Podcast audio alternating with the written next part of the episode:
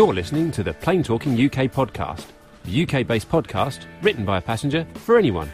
And here are your hosts, Carl Stebbings, Matt Smith, and Neville Bounds. God, you're cracking the whip this morning, aren't you? I know. Hello and welcome to episode number 237 of the Plane Talking UK podcast. I'm Carl Stebbings and joining me in the PTUK studio is my co-host Matt Smith. How are you? Oh, I'm being rushed around. It seems this morning. I know. He spent all day yesterday driving driving a coach halfway across the UK. Yeah, and, uh, absolutely. bit of a Yeah. long day you had yesterday, wasn't it, Matt? Yeah, no, it was fine. It's all part of the fun. Very, very, very, very exciting. Uh, very exciting. As uh, uh, my, my view of the horse of the wrong camera. Sorry, So- so- sorry. Yes, you're going to get a lot of that today. By the way, yes, because I am a bit tired. Uh, so don't be at all surprised if there's a picture of me while Nev is talking and vice versa today.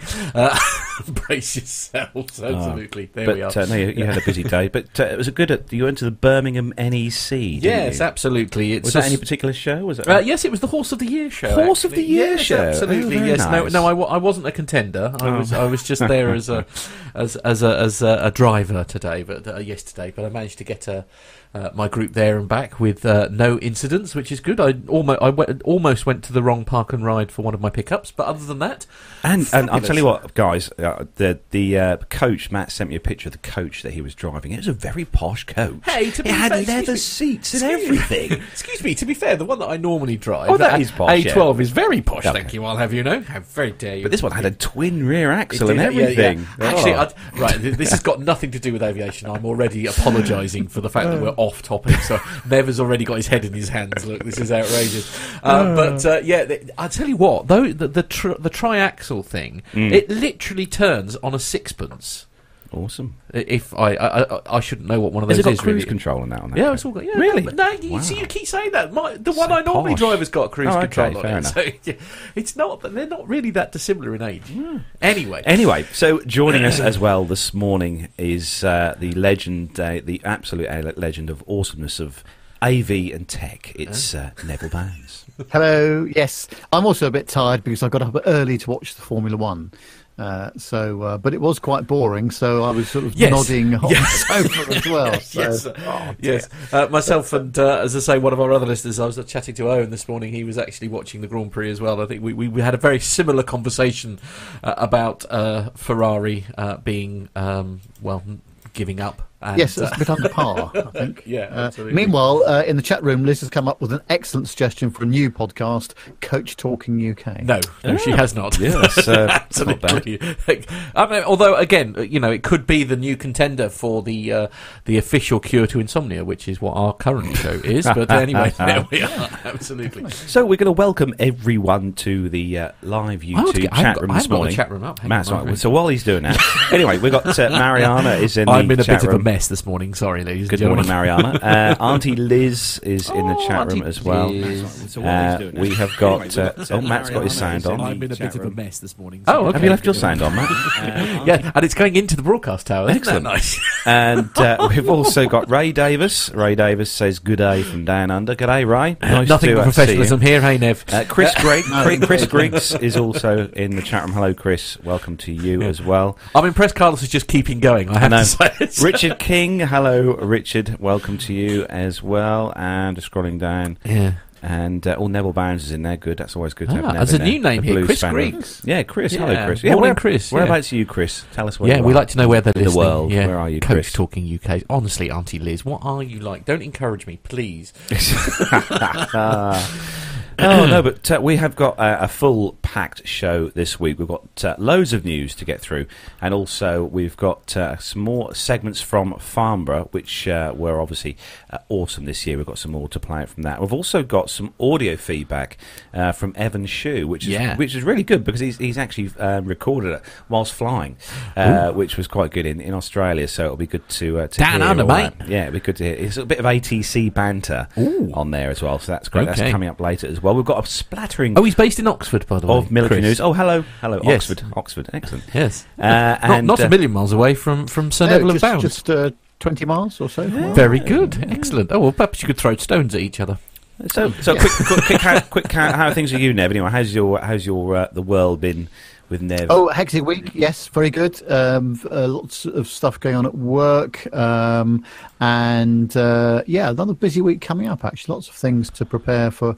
Uh, quite a big event we're doing the week after next at Ooh. work. Um, but uh, no, all uh, all good. I'm pleased to say. Apparently, I've got to do do a podcast about. Uh, it should be called On the Buses. That was a TV program. that I- was an don't know if I can awesome. TV program. That Yeah. was awesome. Yeah. I love that show. I hate you, Butler. Oh dear, we're showing our age now. Matt. Aviation. Anyway, sorry, aviation. Aviation. Whoosh, whoosh. yep. So we are going to start the show. Um, well, pick quick time check. Actually, it is the seventh. Oh, yes. seventh of October, um, and it's just gone past five past six on a Sunday morning. So a big welcome, and as I said past to six. five past six minutes past ten. Oh, you know, I God, blimey. You can tell it's been a long weekend. It's going really well, isn't it, Nev? Six I- minutes past absolutely. ten on a Yeah. Sunday morning. I think I think this is going to be one of our best shows yet, Nev. I don't know. Oh, oh dear. Yeah, anyway, so are you, are you? Um, have you got everything loaded up, Matt? Oh, probably. Okay, Yeah. so we are going to start the show then, as we do each week, with a rundown of the weekly news from around the world and the UK. So if you're ready, Matt, Uh, I'll take that as a yes. and if you're ready, Nev, Barely, but we'll have a go. let's go.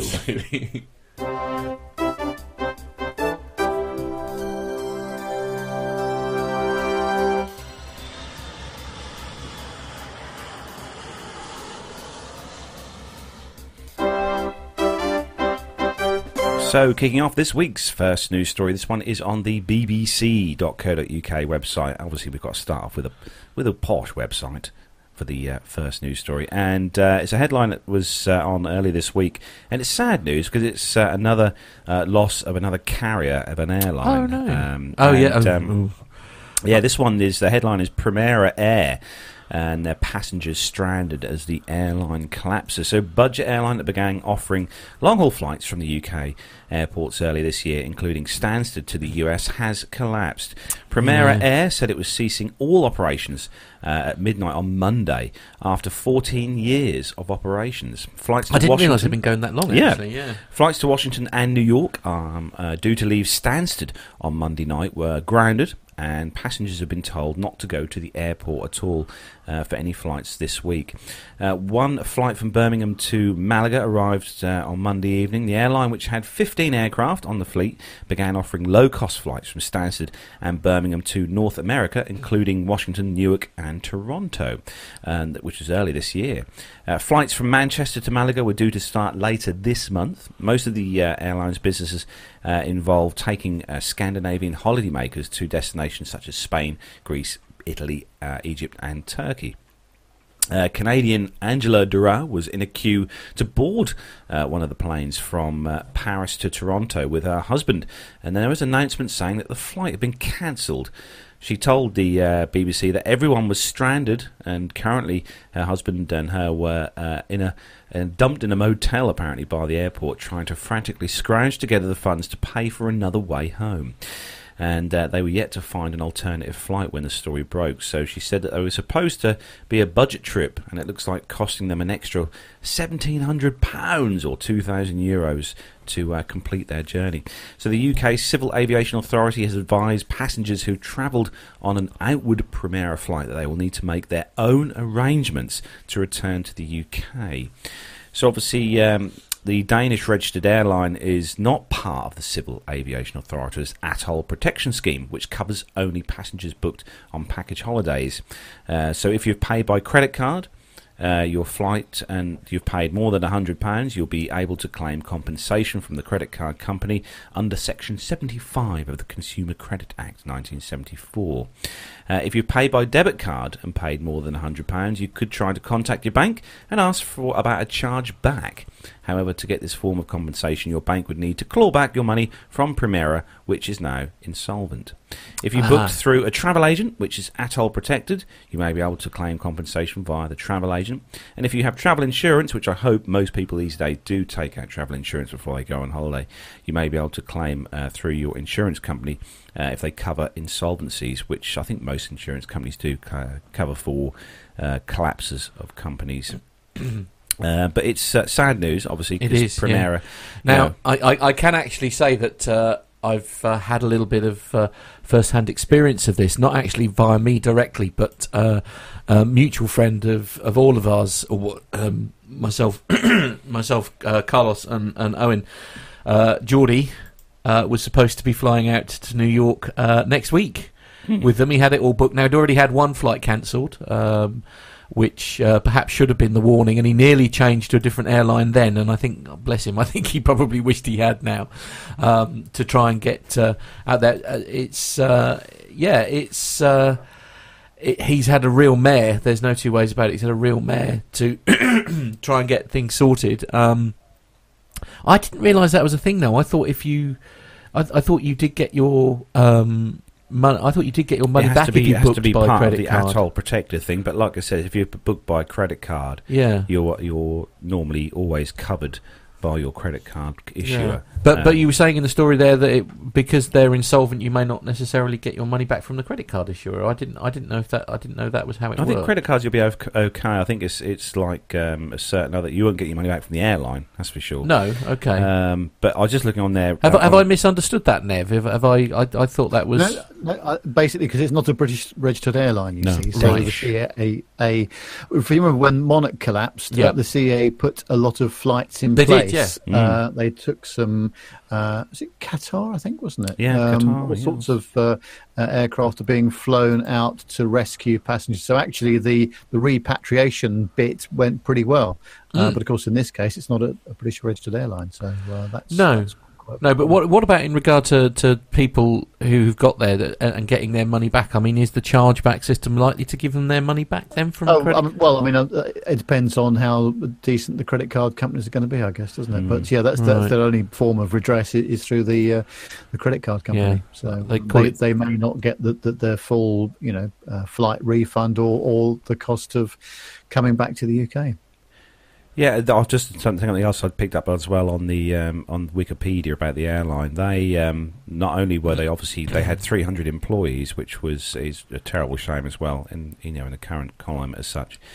People losing jobs, but also um, a big knock for Boeing was the fact that they had oh yeah. 18 uh, 737 MAX Yeah. 9s on order, which were due to be uh, starting deliveries uh, from uh, to, at the end of this year, November this year. They were going to start being delivered to the airlines. So, so 18 of those, uh, which Oh, we um, mustn't uh, mustn't forget. Also, there's uh, uh, of course there is always that risk, and obviously with, with, with Monarch going under. And I know from I think from a conversation I, I saw online recently, of course some people who were working for Monarch ended up over at Premier Premier Primera, which- yeah. Primera, sorry. Primera, yeah. As in the car, sorry, uh, and, I, uh, and I mean, uh, well, like, you, you just you just feel so sorry for those guys because they've already been through it, and now essentially they're going through it again. I mean, it's Mm. it's never good when an airline their airline cla- uh, collapses. Mm. I have to say, a lot of people that I've been speaking to in the industry, and I don't know if this is your been your experience as well, Nev.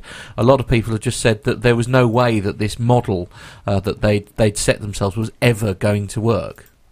I think also trying to compete with uh, people like Norwegian as well on, on similar routes.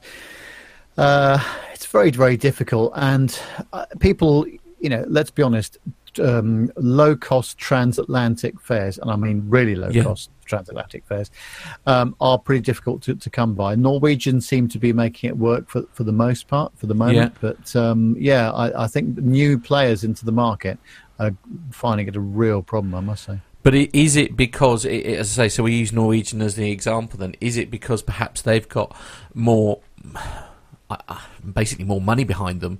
Um, you know, and their model is is relatively different, isn't it? Because I think they, But they've got quite a, quite a, a big short uh, haul route as network as well, Right. Norwegian. So I think they. yeah, but presumably they're Primera, uh, Pre- Primera did as well. not didn't they? quite there, not as No. big as Norwegian. Okay. No.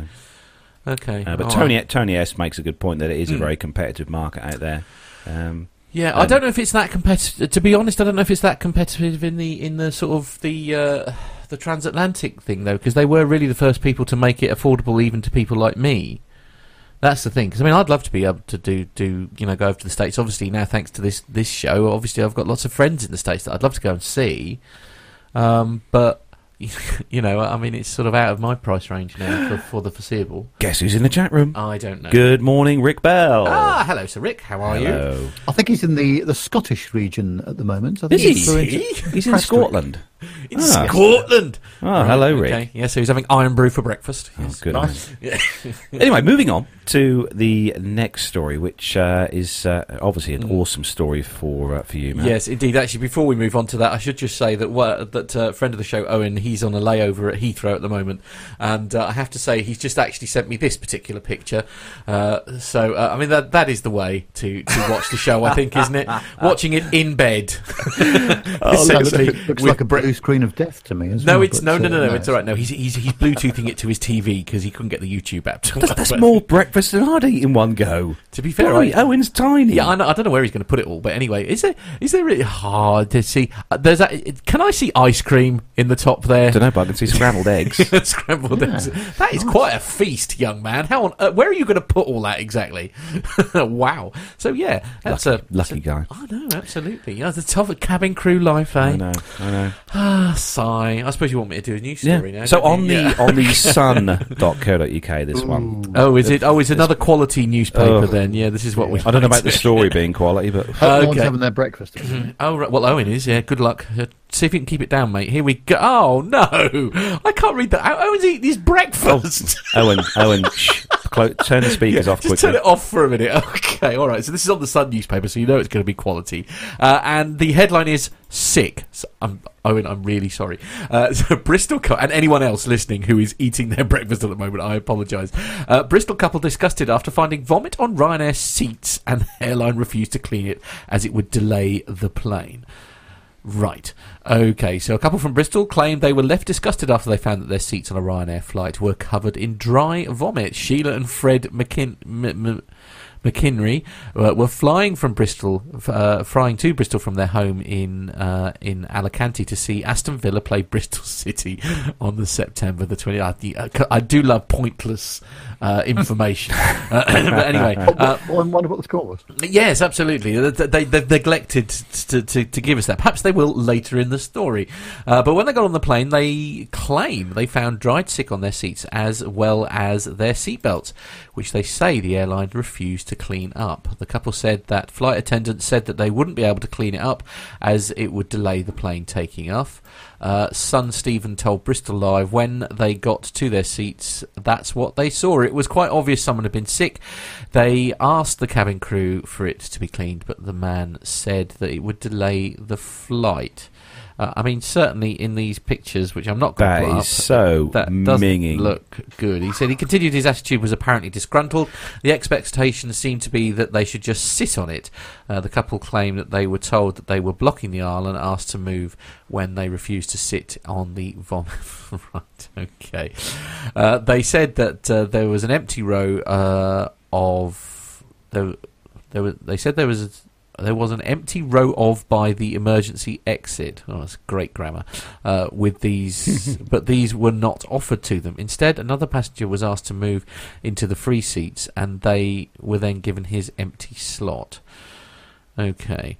Uh, the trouble, is, do you know what? Sometimes I, don't know. I, I, I cannot see how somebody. I, I'm not sure I believe this story, to be honest with you. First of all, because a it's in the Sun newspaper, and b I don't think any ordinary human being would have would have allowed. I, I, don't- I don't. I don't understand. Uh, i- If they were really doing that, I do worry perhaps that this particular couple hadn't um, approached the situation in a in a reasonable manner. Is that fair to say? I don't know. I I certainly wouldn't be impressed if I rocked up on a because I have flown Ryanair many times, Yeah. and I, I would not sit in that seat. I would not sit in that seat. no, no, no. Neither 100%. would neither would I. But I'm just sort of. I'm just. Uh, Rick says, "Please show the photos." Rick Bell in the chat room. He wants to see the. He wants to see how Oh. lovely these seats oh, are. all right. Okay. Right. Right, here we go, Rick. Okay. my, my Owen, close your eyes. Yeah. yeah. Okay, mate. I'm so sorry. Uh, it's uh, here we go then. So the, this is the first one. I'm so sorry. Again, obviously this is lost on all those listening on the audio show. But anyway, there we are. Um, right. You're- No, I, I mean, I, I know. Obviously, we, we all know that that uh, carriers like Ryanair, such as this, uh, have an incredibly tight schedule to stick to and a turnaround times yeah. and stuff.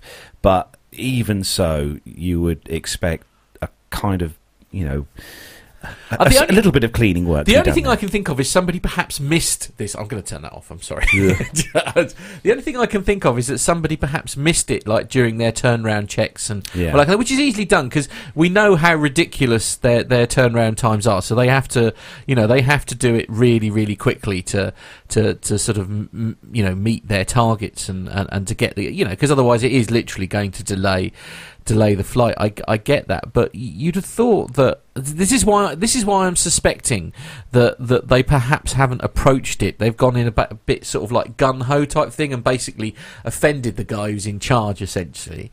And it's just I, I don't know. I, there, there's a lot about this story that that, that bothers me that I, I, I'm not believing if if I'm honest because I I don't think anybody ever even if you've had the worst day in the office ever would make you would make anybody sit in that seat I'm sorry no okay just me No. yeah It's not. It's not good enough. Anyway. no okay I mean, obviously this wouldn't happen with BA Nev would it I mean Uh, well, no, of course not. But, uh, yes uh, speaking of BA, Speaking of BA, Oh, the next oh I see what, story. I see what you uh, did Nev, there Nev very good yes the, the next story, actually, this this one will be uh, be a happy one for uh, Nick, Captain Nick, because he uh, is a fan of this particular model of aircraft.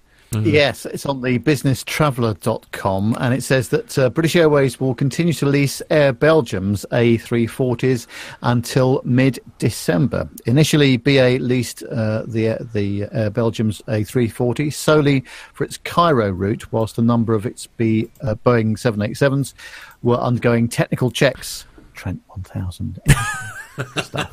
is that the word is it that's the official title yes The, the was then extended with Air Belgium's aircraft operating between London Heathrow, uh, uh, London Heathrow and Abu Dhabi until the end of October. Uh, today, Airline Route reports that the A340-300 lease is being extended until mid-December. This time, it will operate BA's London Heathrow to Dubai route, and from November the first, the A340-300 will be operating one of BA's three daily flights on the Dubai service. Uh, BA's website clearly displays Air Belgium as the operator for the BA 105, which is Heathrow to Dubai, and the BA 104, which is Dubai back to Heathrow. At the time of writing, it's unclear whether or not the lease will be further extended. I guess it uh, suppose uh, suppose it much depends on the uh, Dreamliner situation. Uh, one point to note, though, is that the Air Belgium's A340-300 is configured for business and economy only, so no first class there. Um, and uh, there's no premium economy either. Obviously, BA will be fr- refunding the difference in fares, but some lucky travellers who have booked premium economy may find themselves upgraded to business class. One supposes much will depend on loads in the business cabin and the traveller's status with BA. Uh, uh, Air Belgium had ambitious plans to operate a number of services between Brussels, uh, Hong Kong, and mainland China. It also received approval to operate transatlantic services so it should wish. Uh, and but it suspended uh, Hong Kong after only a few months, and there's no indication of when it will start services to China. Belgian cynics say that the carrier finds it more lucrative to operate for other carriers, Air France and uh, Suriname Airways uh, were previous customers, rather from itself. And that that may be possible as well. Because you imagine how much it would cost to wet lease an A340 Yeah. full of crew. Uh, you know, it's, it's seriously expensive, isn't it? yeah So, uh, definitely but uh, BA have no choice in the matter at the moment because uh, their seven, eight, or a lot, many of their seven eight sevens are still out of commission. Yes, they've gone tech. Essentially, it's this. I mean, I know, I know. We keep referring to to said uh, Engine debacles, engine issue, Engine issue. Uh, but uh, I mean, it it does seem to be taking a really long time to get it all Yeah. sorted. I know there are a lot of engines affected, which I presume is what's behind it. But uh, you'd think that you know it would be sort of all guns blazing because. This must be this must be costing Rolls Royce. And I mean, how how are they not yeah. bankrupt? Well, I'm sure that they are working uh, lots of night shifts to, uh, you know, to to, to uh, deal with this problem. And of course, the problem is that the backlog that they've got, and, and because it was such a popular engine, uh, it's been used on so many aircraft, uh, mainly the Dreamlines. But so, yeah, it, it's a big problem for them. I mean, I'm sure they'll get to the bottom of it and they'll they'll catch up eventually. But of course, in the meantime, they're probably having to pay a lot of compensation to uh, to the airlines for it. Yeah, and it's it's quite uh, interesting actually the fact that BA they're obviously using the 340 because it has um, a good capacity. But you, you said on the story now, but it's a 300, a dash 300, so it's a slightly smaller one. Mm, Yeah, yes, than, than the, And, uh, than um, the 600. Not not as powerful either, according No. to Captain Nick, as the Dash 600 series. So uh, might have might, might have some you know temperature or, or load related Hmm. uh, restrictions on, on takeoff, for example. Yeah. So moving on to the next story, and uh, this one is on Forbes.com. This website, and it's uh, it's one for uh, well, it's one for um, uh, Brian Coleman actually, because it's a United story, and the headline is: "You can fly United's Boeing 787-10 Dreamliner starting from January." So we look forward to a report from Brian when this happens. so, uh, although Singapore Airlines was the first airline to take delivery of and begin flying the Boeing 787-10 Dreamliner, United Airlines is the first US airline to do so and has finally announced the timing and routes for its new aircraft. In good news for the US space flyers, the jets will go into service on domestic routes rather than long haul international routes for which United tends to use its uh, other Dreamliners.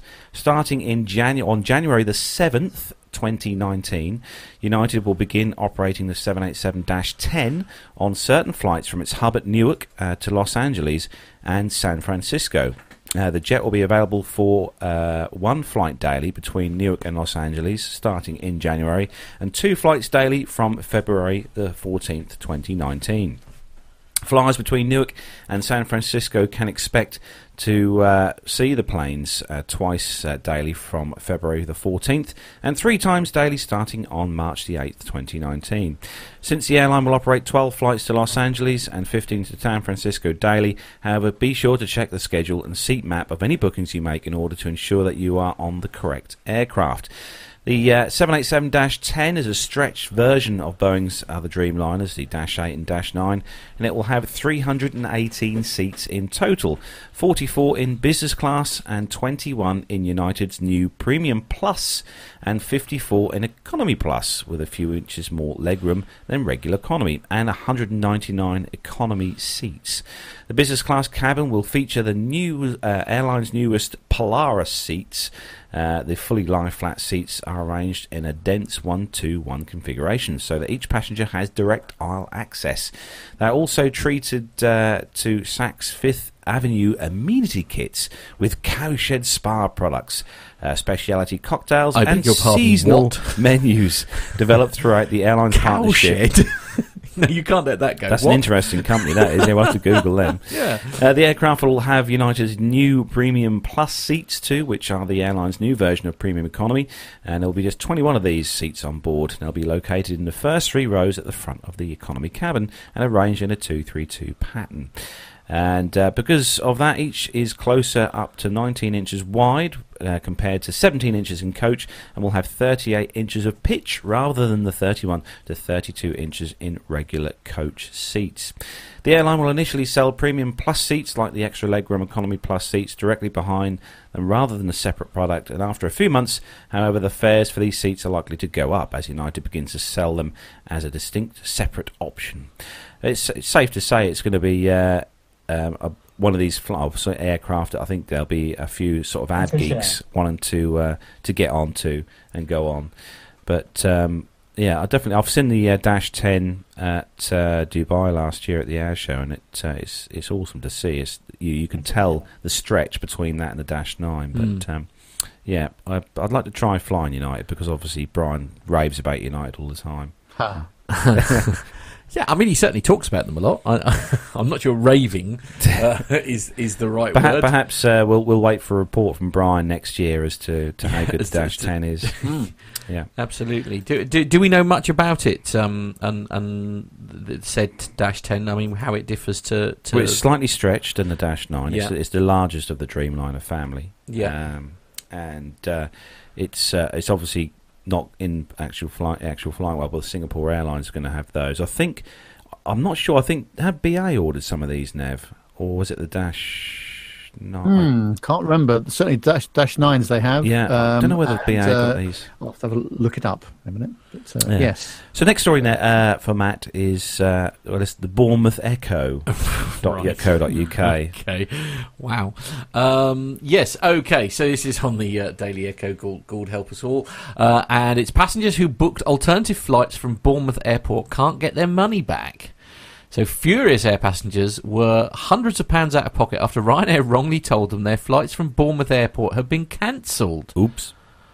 Poole resident Stephen Gray moved swiftly to book alternative flights after seeing the word cancelled display across his bookings to Tenerife.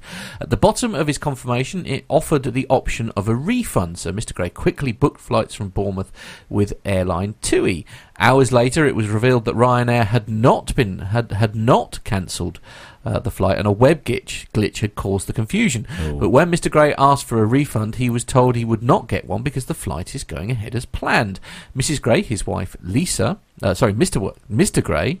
His wife Lisa and mother-in-law Barbara uh, Tite, obviously very important information, are travelling to Tenerife in November. He told the Daily Echo, "My mother-in-law has a place in Tenerife, so we her. are going ahead, uh, so that she's going ahead of us, and we're going to catch her up when we get when we get holiday from work. Our holidays are already booked with our employers, so I thought it would be good to get in quickly with alternative flights because we can't go at any other time. I paid around seven hundred pounds for the flights. But uh, through what I would get back, the five hundred and fifty pounds I had already paid to Ryanair, it, to going towards the costs. Uh, this was supposed to be a cheap holiday, but it definitely hasn't turned out that way. We've now paid more than one thousand two hundred pounds and have two flights each in both directions. Mr. Gray, who works for Tapper Funeral Services, added, "I even suggested." That they give us a credit instead because we quite we fly quite regularly, uh, but they weren't even going to do that. I've flown with Ryanair many times, and I have never had any problems before. But this seems very unfair. Ryanair said, said in a statement, "This flight showed as unavailable for two hours due to a server issue." Which was quickly resolved. A member of our customer team has contacted this customer to resolve the issue directly, and we apologise for any inconvenience. Bit of an IT glitch there. Mm, a Windows update, maybe. Yes, quite possibly. Yes, yeah, you had a Windows update. Oh, uh, yes, I, I saw that. I saw that uh, message in the group chat that appeared uh, yesterday. You chose not to do the Windows 10 update just before your disco, then. right. Okay. Is, is what it was. It Yeah. was. It was so funny because I literally set everything up and then booted the laptop up, ready to start last night's Yeah. gig, and it had the blue screen come up with um, uh, Windows update is available. Do you Uh-oh. want to proceed? God no, No. Yeah, yeah, absolutely. I actually, I actually put. I don't know. Some people might have seen me, me, saw- me on Twitter that, and that, and I just said, "Uh oh, brace yourselves, everyone! Windows 10 is updating." It's uh, one of my friends actually posted on there. He's had, he, he's doing rather well out of the latest set of updates. It's keeping him very busy. Uh, but uh, yeah, so I. Perhaps mean, they've done an update and uh, yeah. I see. The, the only thing I would say with this story is I think perhaps where he went wrong is he should have maybe taken a screenshot or something Yeah, of this yeah, to say that true. Mm. it said cancelled. Because you know the trouble is, it's essentially his word against theirs, and they're saying that it only ever showed that the flights were unavailable, not cancelled. So you've got you know the airline's word against theirs, and I'm sure this gentleman, uh, Mr. Gray, is completely accurate in what he's saying, in the fact that it you know that it did say cancel. Because I mean, you don't just sort of you know. Although I suppose again. And this is maybe where we we're showing off. I mean, I would like to think that us three would not just take it necessarily on I did a little bit of hearsay. You do a, bit of little bit of research, first before you actually then go ahead and book some extra flights. Maybe I don't know, but yeah. Uh, well, uh, uh, sh- shall we call it a PTUK top tip? uh, is uh, is uh, you know to uh, look into it a little bit further, perhaps before you go booking another flight, Actually, and also you Rick, know, Rick Bell has, has has got a PTUK top tip in the chat room. I, I don't agree with it, with, uh, me- with it myself, but uh, he said this is why you should go to Mac. Yeah, absolutely. Oh, yeah, look yeah, at yeah, Nev, nice look. There we go. Do that again, Nev. Oh. Yeah, sorry, there we are. Yeah, see, yeah, absolutely. Yeah, thumbs up from Nev here, and I, and I agree with him. Oh. The only reason I'm putting up with Windows is because this marvelous software is unavailable on the Mac I know, operating they saw system. sense. Anyway, moving on to the next story, Nev. Yeah. Yes. Yeah. and, Can you put it uh, into line, please? this is making Yeah. me hungry actually because it's on the Business Traveller website again, and it's about BA's changes to its new Club World meal service from this winter. Uh, the service was introduced in 2017 on the Heathrow to New York routes and has been gradually rolling out across the long haul route network since. Uh, the uh, service saw new caterers employed on many routes and a new method of serving the food, which included a trolley service. The quality of the food was well received, but the speed of the service was a problem. Oh. Uh, Business Traveller reviewed this back in 2017 when it first appeared and pointed out how slow it was when serving a large Club World cabin. Despite various refinements made to both the food offering and service, as well as the training involved for thousands of flight atten- attendants, the airline has now responded to feedback both from passengers and flight attendants and will remove the trolley service. Uh, the business traveller understands that the changes will be as followed. From the start of the winter schedule, which is October the 28th this year, the airline is simplifying the Club World service by moving to hand run delivery. Sounds What? like some pathetic event, doesn't it? Uh, and asking for further details, BA said that there would be priority a priority order uh, at the beginning of service, separate meal and drink order as per the original service routine, starter order taken with main, main meal order, starter and dessert delivery fully hand run, special meals delivered at the same time as standard meals, removal of the service trolley, wine bowl, and associated equipment. Uh, our BA spokesman said, our 600 million pounds investment in Club World, including including the new catering and the White Company bedding, is proving incredibly popular with customers and driving fantastic feedback around the quality and comfort of the experience. What I don't understand about this is it's not as though they've been doing it. They've only just started Club World, you know, business class. They Yes. have been doing it for a few Yes. decades now. One- one might re- one how might- difficult could it be? One might to- suggest that they, to- to they are the world food? leader uh, when it comes to that. You know, they essentially invented the concept of what we now know as sort of business class, which I think is fair to say. Yeah, Uh, and so they, they've been doing it for, for quite a while. So I don't want to get shot down in flames by Owen, who knows far more about these things than I do. But uh, I just think they've they've overcomplicated it somewhat. Are, are you, I a, are you a Club may- World person, Nev?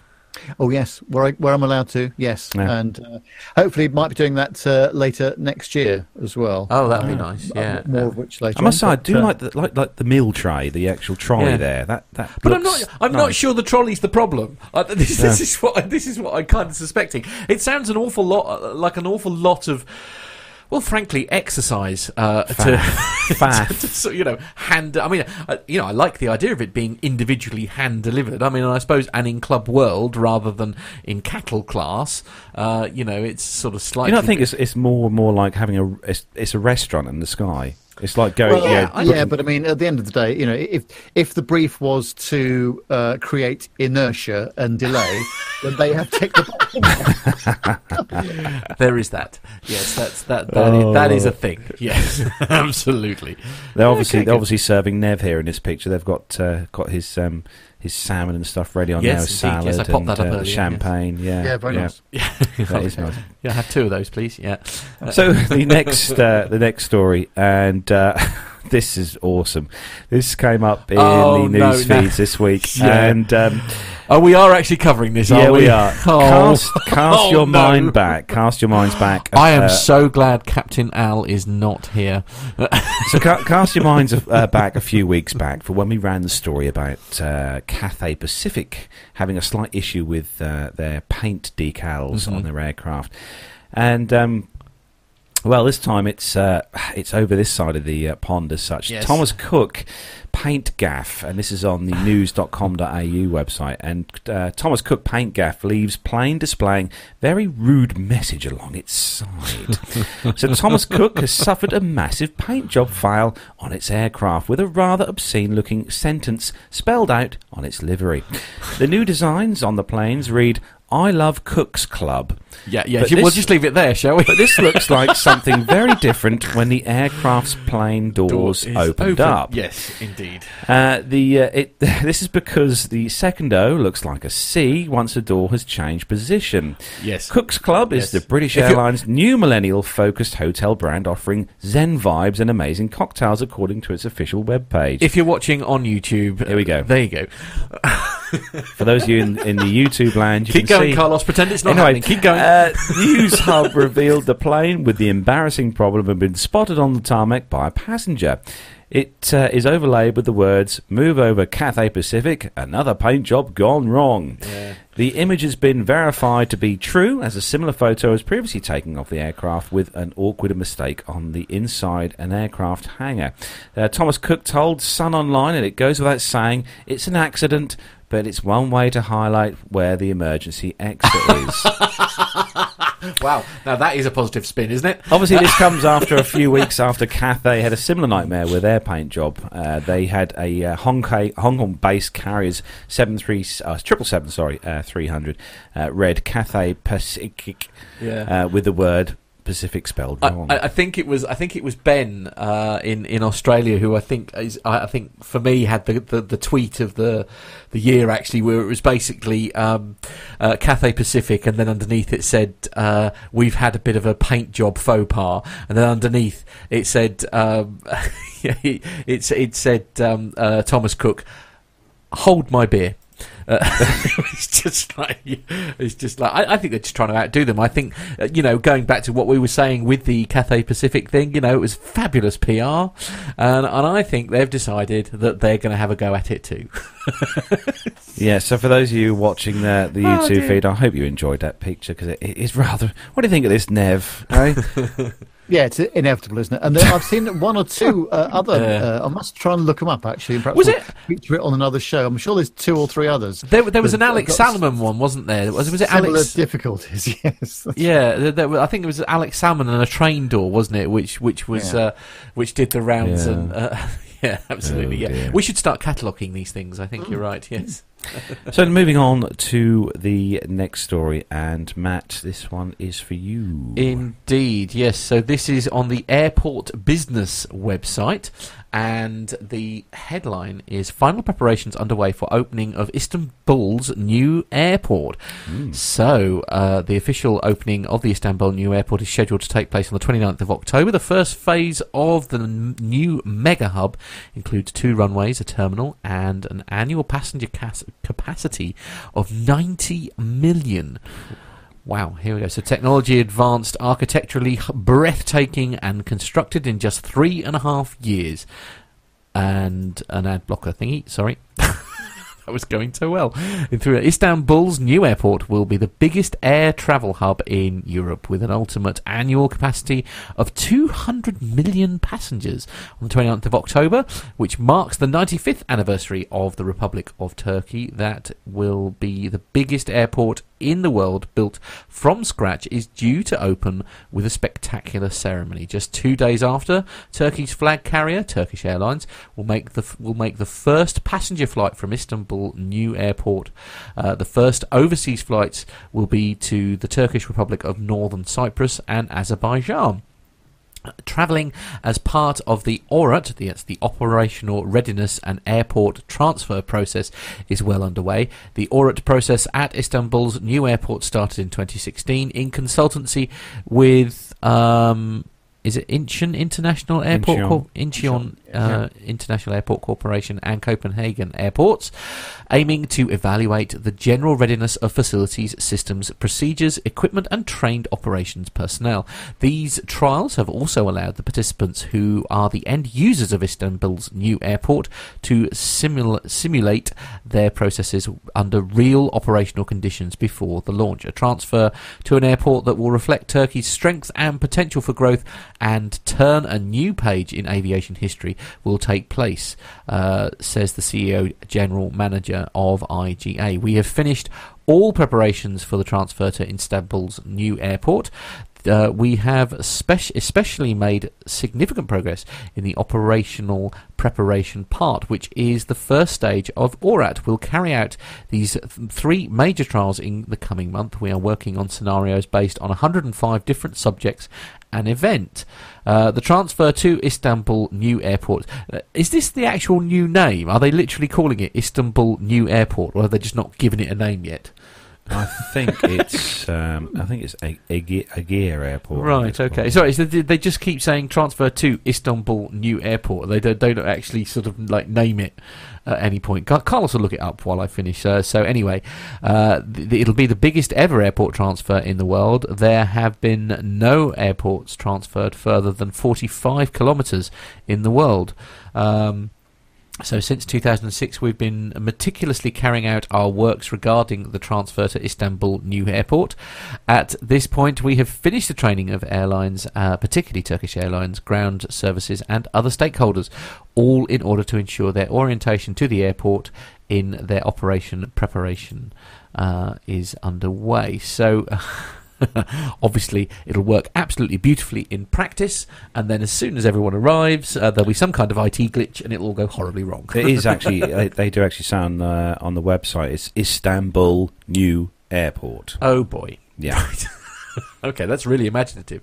Uh, and uh, the I come on, they they, actually they, they must have a you know. no, they- no, it's a, I mean, they've, they've got an I, they've got the the ICAO code uh, sorted out, which is um uh, LTFM or Lima Tango Foxtrot Mike, which is the Okay. ICAO code, just for you pilots out there of this. But uh, it's a massive, massive airport. I mean, the, the Yeah. pictures if you Google the uh, Istanbul's new airport online, this airport is huge.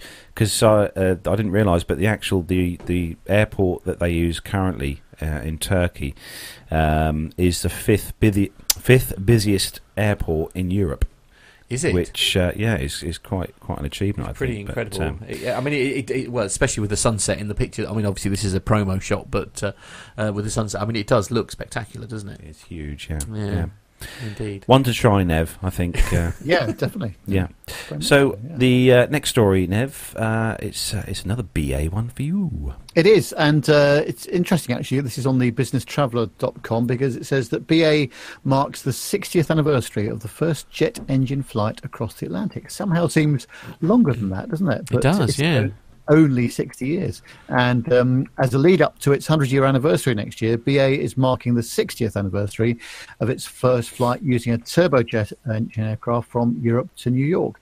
The jet flight reduced the 18 hour trip from London to New York to seven hours. On October the 4th, 1958, the airline flew two de Havilland Comet 4 aircraft, one from New York to London and the other from London to New York. The airline hosted special anniversary events at its headquarters to celebrate the event. One of its original cabin crew members, Peggy Thorne, 91, who had joined BOAC in 1950 and was handpicked to serve customers on the first flight, was at the event. It was marvelous, she said. We used to uh, we were used to traveling to New York on Boeing Stratocruisers, which took up to 20 hours. We couldn't believe the flight was possible in such a short time.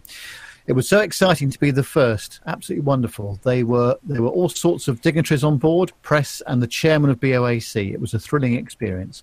We served customers Madeira biscuits and coffee uh, when they came on board, followed by cocktails and canapes, as, as, as they say in East Anglia. Uh, of course, yes. Um. Uh, and and the uh, cannabis actually, uh, and then a five course lunch with wines. Petit four followed, and there was afternoon tea. Our customers loved it. They ate and drank from when they got on board until the time they got off. Sounds like a Ryanair flight, doesn't it? I, I thought you said cannabis there for a minute. I'm so sorry. That's why I laughed. they, were, flying on some new gear. so- Yes, absolutely. Cap- Captain Hugh Dibley, as a former Comet 4 navigator, was also at the event. He said the Comet 4 was delivered to BOAC on the 30th of September and flew across the Atlantic on the 4th of October, which was quite a surprise to some people, not least because it was so fast. The Comet 4 was a firm favourite with pilots, and it was nice to fly, and the design meant it was quite easy to make smooth landings. It had a great passenger appeal due to its beautiful appearance and takeoff performance. BOAC beats US airline Pan Am, which had been promising that it would be the first airline to do this. In 1958, the Comet 4 carried 48 customers every day from London in two cabins, uh, deluxe and first class. A ticket cost the equivalent of £8,000 today. Wow. So uh, it's always yeah, it's amazing, isn't it? So we're flying, or they were flying, 48 customers uh, every day, and uh, uh, and now you know on the seven fours and the A380s, it's 400 to 550 people, isn't it? Absolutely incredible. but it's Yeah. uh, the comet is awesome. Uh, we saw one of these, uh, didn't we, Nev, at uh, Bruntingthorpe Yeah. They had uh, one of these doing the uh, the fast taxi run. Yeah. Uh, the Comet. Uh. Tony Ace in the chat room has said, "Yeah, it's just such a shame they kept crashing." Yes, Uh, they did. yes, there was a slight. Uh, They had a little teething problem with the Yeah. Comet, yeah, when uh, unfortunately, due, and that was due to uh, the shape of the windows, wasn't it, Nev? Oh, was it? Yeah. Oh, Yeah. wow. Yeah, they um, they opted for square windows when they first uh, designed Right. and built the Comet, which obviously square windows have uh, very sharp right angles, Yeah. which uh, doesn't help when the aircraft's pressurised uh, time and time again. So that led to uh, fatigue cracks Oh, appearing okay. from the corners, um, which obviously then they designed and uh, changed the design to uh, to the kind of oval windows, which is uh, Which is common now more commonplace now. Yeah, absolutely. Who'd have thought such a simple change could make such a Yeah. difference to the way? That was a it's very very big investigation that the and sort of in uh, Yeah. you know the stuff. they oh, and, he, and uh, Tony's added that, and the wings stalled on takeoff. What does that mean? Somebody explain that. airflow across over the wings. I didn't know that one actually, Tony. That's a new one for me. Yeah. I'll have to. See, this is why this is why our. Listeners are amazing. room. Yeah, this is why the, our listeners are amazing. So next story is on the eu.usatoday.com. I beg your pardon. Know, it's a big mouthful there. And uh, this one is uh, all about these emotional support animals. Oh no. So, uh, Spirit Airlines is joining other carriers in tightening its policies on emotional support animals. So, for those of you wanting to take your uh, donkey or horse or giraffe, uh, Right, you're out of luck okay. So, the discount airline new rules, which go into effect on October the fifteenth, require passengers to provide at least forty-eight hours' notice if they're bringing an emotional support animal or a psychi- uh, psychi- psychiatric service animal on a flight and requires more documentation. Uh-huh. Travellers will now have to submit three forms compared with one form currently. They, uh, the forms certification from a licensed mental health professional treating the passenger for a mental health related disability, certification from a licensed veterinarian, and a liability form that states, among other things, that passengers uh, take full responsibility for the safety and well-being and comfort of the animal, including animals' interactions with other animals or individuals. Until now, Spirit has only required passengers bring in an emotional support animal on board to provide a letter from a licensed mental health professional uh, to an airport agent on the day of travel. The new pos- policy posted on Spirit's website says passengers who simply show up at the airport with their documents, as they have in the past, risk not being able to board their flight. Uh, if these forms are not submitted at least 48 hours uh, prior to your flight. Uh, while we will do our best to review and approve them, we cannot guarantee travel with your animal, the airline says. Airlines have begun tightening the rules on emotional support animals this year due to a surge in the number of animals being brought onto planes, uh, some to avoid pet fees, uh, critics uh, allege, and the lack of federal regulation. Nev. I just looked up there. Nev's got his emotional support. Um, What, uh, yeah, podcast assistant. Meerkats, Yeah, yes. absolutely. It's a, it's, Uh, it's, a, it's a tough show to get through if you don't have some kind of animal support. I, I think. know. Yeah. Delta Airlines was the first major airline to revise its policy when it announced new rules in January, and the airline started the trend of requiring 48 hours advance notice and more documentation about the necessa- uh, necessity of animals. Uh, United Airlines changed its rules in February, uh, followed by American Airlines in May, and Southwest Airlines changed their policy in September as well this year. And uh, well, it, do you know? I'd, I'd love to see Alfie. Uh, you know, I'd love to see you take Alfie on board a flight. Oh my you know. god, he'd have a meltdown. He'd- He, would he be a complete. He would be a cowering wreck. Bless him, because he, he wets himself when the door goes. I mean, he, he's going to be no good to man nor beast. Actually, I was just reading through the chat room. That's what I was like. The fir- first thing, Richard, uh, sorry, Richard Bell went. Rick went. Oh no, abort, abort, which is never a good start. It's just like uh, Neil Lamworn likes your idea of a psychic service animal would be much better than than the you know your your little slip yeah, up psychic there. service animal. Yeah, that be absolutely. good. Uh, Auntie Liz has suggested that a, a drink fetching animal uh, would be the way forward. Owen then Hmm. chipped in saying that is the cabin crew, I'm afraid, dear. Uh, which is always Emotional nice. support. I, it, I Yeah, always, it, I find the stories amusing with these Yeah. emotional support um, animals of various sort of shapes and sizes. Uh, to- to- Tony's asking if if you're uh, if if you're. I can't even get it. if, if your uh, meerkat has been stuffed with a microphone, Nev, which would probably be more Yes, yours. that's why he's got an unusual expression on his face. Yeah. Absolutely, indeed, absolutely. Oh, dear. Yes, oh dear. They, oh, oh, we're on to meerkat muffs now. I think we should move on. anyway, Um, so Yeah. moving on to the next story, and I know, I know the next story. Matt has been absolutely, absolutely potty about reading this next story. He's been on about it all morning. Well, you're in luck because I haven't even looked at it. So here we go. oh, uh, he'll get a shock here. so it's Fox News, which is always a good start. Uh, this is it. Fake news. Fake news. So the airline passenger allegedly allows Charles to use potty in plane's aisle. Oh my god, there's an actual video. right, okay. Uh, well, that's one way to avoid the line for the restroom. An airline passenger was reportedly spotted allowing her toddle- toddler to use a portable potty in the aisle of the plane and then become defiant when she was told to stop. An Instagram account called Passenger Shaming first shared the photo of the alleged incident earlier this week, along with a short recap of the odd occurrence as relayed by an anonymous traveller. Parent brings own potty say, seat on board, sets sits sets it in the aisle to have child use in front of everyone. The caption of the photo reads: When discovered by crew. Uh, was advised she couldn't do this and would need to utilise the, occup- the unoccupied lavatory, and her reply, I don't give a bleep bleep. Uh, the caption also noted that the picture was not meant to shame or identify the child in any way, but to let followers know this kind of literal bleep is happening out here, folks. The destination or origin of the flight, or even the airline, were not disclosed in the post. Now, come on, you lot are quite clever. You must be able to identify the to look, airline yeah. based on those on that photo. Surely, I know what you lot are like. Uh, so, uh, passenger shaming's post has since generated more than eight thousand likes and one thousand one hundred comments, with critics calling the woman uh, actions vile and suggesting that she needs to be banned from airline travel. Um, nobody else uh, should have to smell wheat or poo in a compact space like that. It's vile, a commentator wrote. Although apparently you can fly on Ryanair and enjoy sick. But anyway, there we are. Just, just like I, I don't know. I, I've got.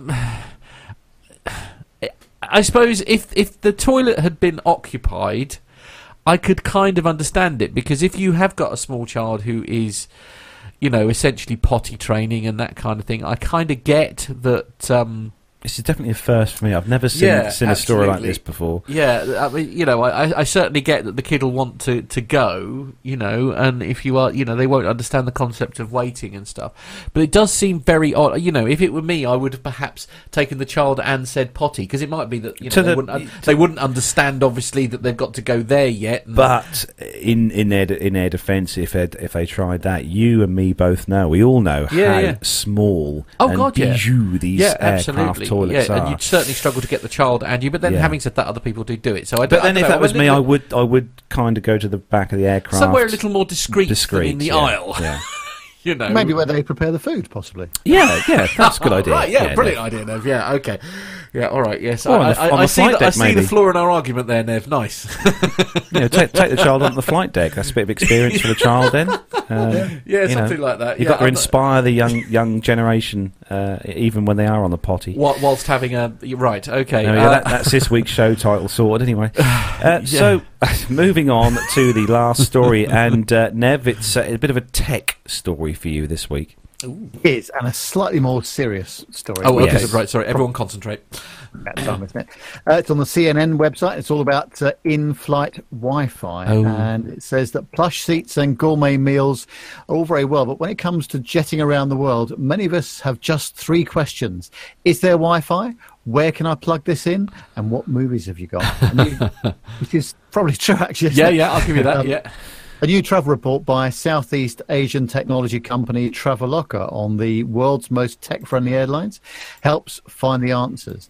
Traveloka has analysed the top 50 airlines from the Skytrax World Airline Awards 2018, uh, the industry's creme de la creme, and compared them in terms of Wi Fi speed and cost, power outlet availability, in flight entertainment, and access to text messaging and phone calls.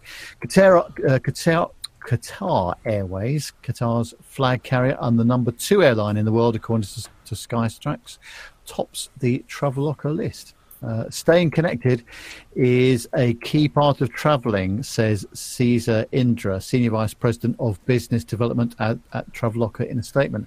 For many of us, hours spent in the sky without an internet connection can feel like losing a limb. Qatar responded to customer demands by launching its super Wi Fi service earlier this year with speeds that can top 50 megabits per second, although average speeds are still around 8, according to Traveloka's report.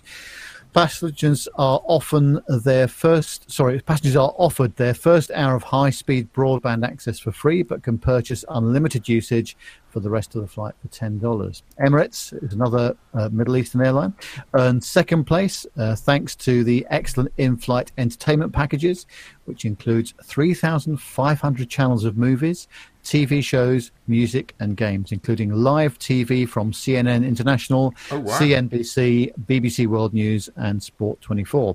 Emirates also provides 20 uh, megabytes of free Wi Fi to be used within two hours. I'm sorry, So, what? 20 megabytes? Yes. Um, so Tw- so 20 megabytes. that- that's not going to go very far, is it? I don't think. No, Uh, okay. All right. I mean, right. Yeah. yeah. I mean, you might be able to look at Facebook for about a minute. Uh, yeah. All, so far, all the ones I've experienced, at least, uh, which has been on BA, some of the, the Wi-Fi. Uh, no, it was on, on uh, United. It was. Yeah, that's right. It was on United. Yeah. It Was all a bit slow and uh, a bit expensive. I mean, barely usable. I would, say. But, I mean, I- uh, there's some interesting uh, stats coming up here, though, isn't there? yeah. Go on, go on is. there. I mean, far, I- far away with some stats. Oh well. Um, uh, uh, I did so notice yes, the BA uh, one, actually. Uh, while it uh, trails way down at number 37 in the world's best airline rankings, Delta Airlines shoots all the way to third place when it comes to tech friendly ranking.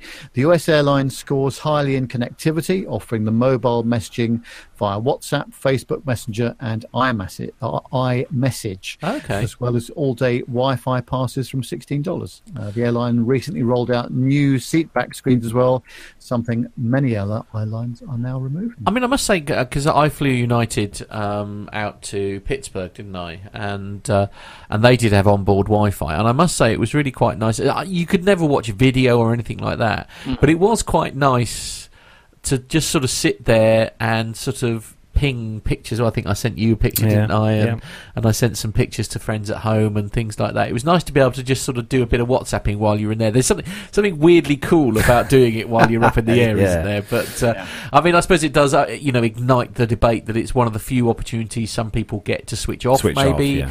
Uh, and so perhaps it should only be available to those who are in the business class, perhaps, because a they'd get a better connection, and and b they could literally sit there and do their work while they're sort of jetting off to the next meeting or whatever. It's nice to see, actually, Nev, that BA come in fourth place with uh, Wi-Fi speeds averaging 20 megabytes per second. Yeah, I was quite surprised at that actually. so um, uh, I'll have to give that a go. Yes, in, uh, absolutely. next year sometime. Yeah. Yeah, Is that that- would that be down or up? That'd be down. Uh, well, I, I would Down. imagine it's probably Yeah. both ways. To be fair, Yeah. I mean, because well, well, I don't know. It depends on what system they're using, doesn't it? Mm. Uh, as to how that, it's a lot easier to receive uh, data, isn't it? It's just sending it back that's the the challenge.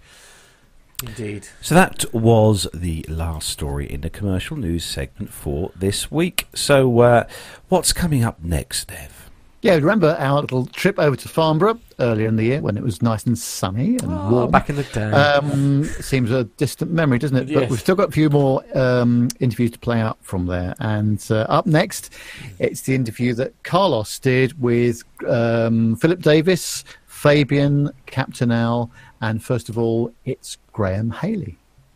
So look who we've met up here with at uh, Farnborough then. Welcome, how are you? I'm good, thank you. Good, good, Yourself? good. Yeah, yeah, good, good. So uh, what are you looking forward to today then, Graham? Oh, some more flying displays after RIAT last week, and hopefully not too many photos to edit by the end of the day. Oh, okay, was RIAT quite a photo intense? Mm, Just a little bit. I'm about halfway through one of the days so far after a week, so we'll try. So how do you think uh, RIAT compares to, to Farnborough? Uh, opposite ends of the spectrum somewhat Yeah. in terms of military and commercial. Um, and this is a lot more of a trade show, but RIAT was incredible for flying displays, so I'm setting my expectations a little bit lower for it. So would you, Um, would you it'll be nice best to see. Well, it'll be nice to see the 350 and stuff Yeah. flying around here, doing something a little bit more interesting than what we see at Heathrow. Because as long as things are going well, it's normally uh, fairly serene and simple there. So, what do you think of this Hi Fly 380 behind us then? It's, it's a hell of a paint job, isn't it? uh, rivals the Canadian F, uh, F18 even of last week. Uh, yeah, uh, hopefully we'll uh, get on it later and have a look around because Yeah. I haven't been in one yet, and I doubt I will be for a while. So Oh, it'd be- be, nice to see a 380 inside. More importantly, how's the uh, how's the job going? Yeah, it's interesting. It's good. Yeah, still waiting for a sim course in uh, just over a month now. So looking forward to a week off before that and uh, just enjoying my time before things get very busy. Can I just ask an air traffic or a comment or a question rather about liveries?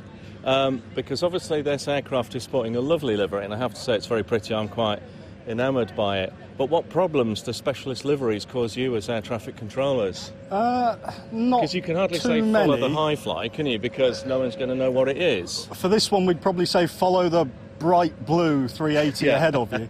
But Um, yeah, Germanwings, Euro wings, we get a lot of one flying the other. Um, we Yeah. just note on the strip. Yeah. GWI, if it's in Germanwings, being- yeah, I mean, livery. Lufthansa call sign covers a multitude of aircraft operators, and of course, I know some operators put in the remarks on the on the flight plan operated by or in Yeah. X Y Z livery, but obviously you don't have the ability to read the entire flight plan on the strip. So to you, it's Lufthansa, and looking at it, it's not a Lufthansa. Yeah, so part of the job of the ground controllers is to look out the window and go, that's not the livery it should be, and note it for Yeah. the air controller for when they're trying to line stuff up behind it. Um, some of the nicer pilots will put on ACARS when they send it through, we're in this livery, or when they initially call up at delivery, they'll say that uh, operating in such and such colours, and we'll just note it down then, saves the ground controller a, an extra step. And can you see a day when there's a Walls ice cream liveried aeroplane? I don't know, Al. How much money have you got in the bank? Not as much as Walls ice cream. I You're suspect. repainting the PA28. Well, uh, yeah, I'll happily uh, put it in any livery if anybody's interested. I was going to say, one, the airline you fly for, well, that's a quite distinct livery, doesn't it, as well? Quite a bright standout. It does, although uh, because some of the aircraft are nearly two years old, um, there's the old livery and the new livery, um, and of course that creates certain anomalies because on some of the aircraft they should have a, a white radome, and on some of them they should have a pink, and sometimes you'll find a pink one on a white one, and so forth. So you do get some interesting sort of mix and match combinations. Um, but as it stands at the moment, yeah, um, it's quite a striking livery, and I, I actually think it's it's quite recognisable. So we've got uh, quite a lot to get through today, aircraft-wise. Yeah, uh, any particular aircraft you're looking forward to seeing in flight today? uh, the 350, definitely. Uh, I haven't looked too much at what else is on. The Spanish uh, Harrier is going to be interesting because it's a, got to be six or seven years since I last saw a Harrier flying. Um, so it'll be nice to see a hover display out of that, hopefully. Right, well, thanks for joining us. It's great Thank to you. see you, as always, and obviously good luck with the uh, job and everything. Cheers. And, uh, well, I look forward to maybe hearing you on the uh, on the radio at some point uh, whilst I'm listening, tuning in to uh, Maybe, the uh, maybe. I'll talk to those Air Malta flights occasionally. Good to hear. So uh, we have also got Fabian. Hi there. How are you, Fabian? Good, and you? Yeah, very well, very well. Enjoying the uh, the uh, UK summer. Yeah, it's a good day and nice weather today. I really enjoyed. So, Fabian, you've uh, you've been to Farnborough a few times now, haven't you? Uh, over the years. No, that's my first time. Your first time. Yes, it is. Oh, okay. Just uh, the last two days, I would here, yeah, and today. So, any particular aircraft you're looking forward to seeing uh, today on the show? Um, I think of what's here today. I saw uh, everything the last few days, so um, just nice hanging around, see the air show, meeting good people. Yeah. I, I have geeks everywhere, Yes, that's true, and it's always fun conversation going on. and there is uh, a, a- a- well a, kind of word going around that there possibly may be a, a Captain Jeff and a Captain Nick somewhere around here.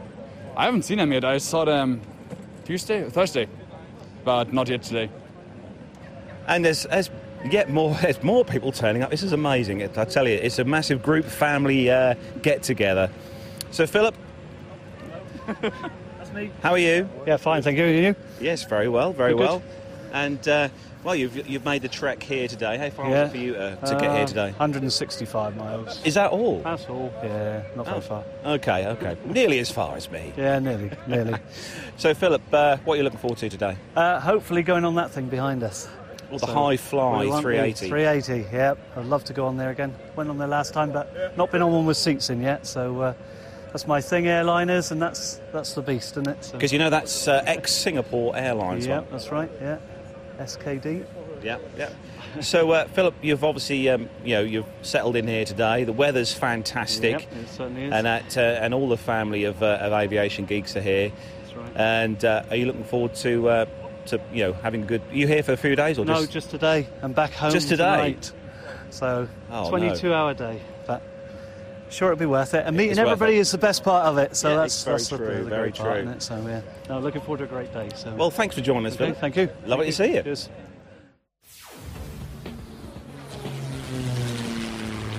Find this and other great shows at the Aviation Media Network. The voicesinyourhead.com.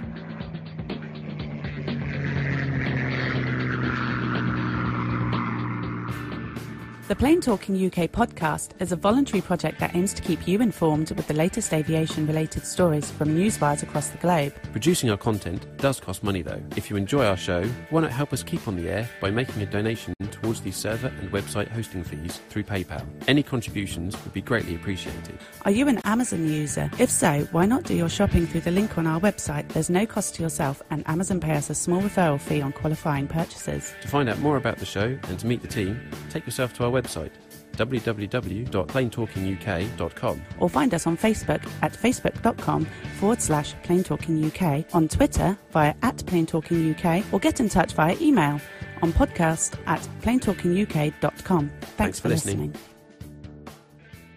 Flybe 5823, Trent Dane for 23R Manchester, Wizz Air 6X, climb flight level 210, direct to Bretlands Park. United 123, maintain 280 knots. London 2TME, turn right onto Bravo, link, 21 join Alpha, hold at Mora, Speedbird 472, LOC slash DME, approach runway 27 left. Follow the green stand 544. That's enough air traffic control for today, Nat. Bedtime. Have you ever wondered what it would be like to fly a commercial passenger jet? Looked up at the sky and thought, I wish that was me? Well, now anyone has the chance to have a go at flying in a real aircraft simulator. NP Simulations and Flight Experience London, the only official Boeing licensed product of its kind in the UK, offer you the chance to fly anywhere in the world in their fixed base Boeing 737-800 flight simulator. And that's not all. Ground School London offers many different courses for the up and coming pilot looking for a start in aviation. With prices starting at just £109, the sky's the limit. So, for the ultimate flight simulator experience or engaging preparatory courses, including those for schools and colleges, check out the websites at www.london.flightexperience.co.uk and www.groundschoollondon.com or call on 020 300 40 616. NP Simulations. Fly your dreams.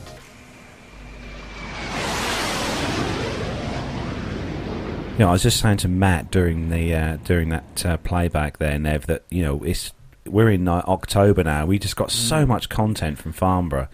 uh, yeah, while we were we have, the weekend. and uh, we've got one more to play out uh, next week, and then that's about it. And that'll Uh, be it, but, yeah. Uh, no, really enjoyed uh, speaking to everybody down there as well. It was great. yeah, and we also met Rick Bell there, didn't we, as well at Farnborough? Yeah, that was that was which a is awesome. Yeah, that was a good surprise. Yeah. yeah, yeah. So moving on to the next part of the show, then we've got some military news to uh, to bring you. And quite an exciting story for the first one, actually. I think.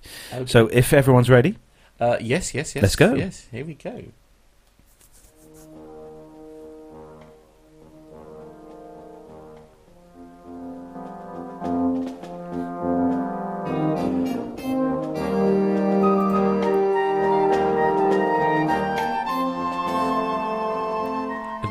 Mental note to self: check audio levels I before did you tell start you every before we started the single- show. Honestly, I don't Never know. mind. Anyway, nobody anyway, will notice. It's nobody fine. noticed in Yeah, post. yeah, Yeah. so the uh, first story is on the Royal Air Force's uh, uh, raf.mod.uk site, and it's good news for uh, for the UK because uh, finally we've started to uh, to get our uh, F-35s onto our latest uh, warship, the HMS Queen Elizabeth. So the F-35 Lightning jets have conducted their first night flying trials of the uh, UK's largest warship, HMS Queen Elizabeth. The aircraft carrier, which uh, first landed F 35 Lightning jets on board last week, is currently conducting flight testing off the coast of the United States. Uh, there's some pictures as well, actually, which Matt is now going to put up, which are awesome. The pictures uh, show how the nighttime trials, which uh, up until now have only been tested in simulators or on the ground, were carried out using state of the art night vision technology, uh, with the pilots and aircraft handlers successfully guiding the supersonic fighter jets onto the flight decks. Some trials were also carried out without night vision technology to ensure the jet's capability in any eventuality. So, uh, and uh, it says here that Andrew Maack, uh, the chief flight test engineer for the Integrated Test Force, the organizer responsible for analysing the uh, trial, said that uh, in daytime there are cues that tell the pilot's brain what the relative motion is between the aircraft and the ship. At night, especially when very dark, all those cues go away and you become dependent on exactly what the lights are and what the sight of those lights look like. It's something you can't translate in your mind ahead of time. You don't know until you see.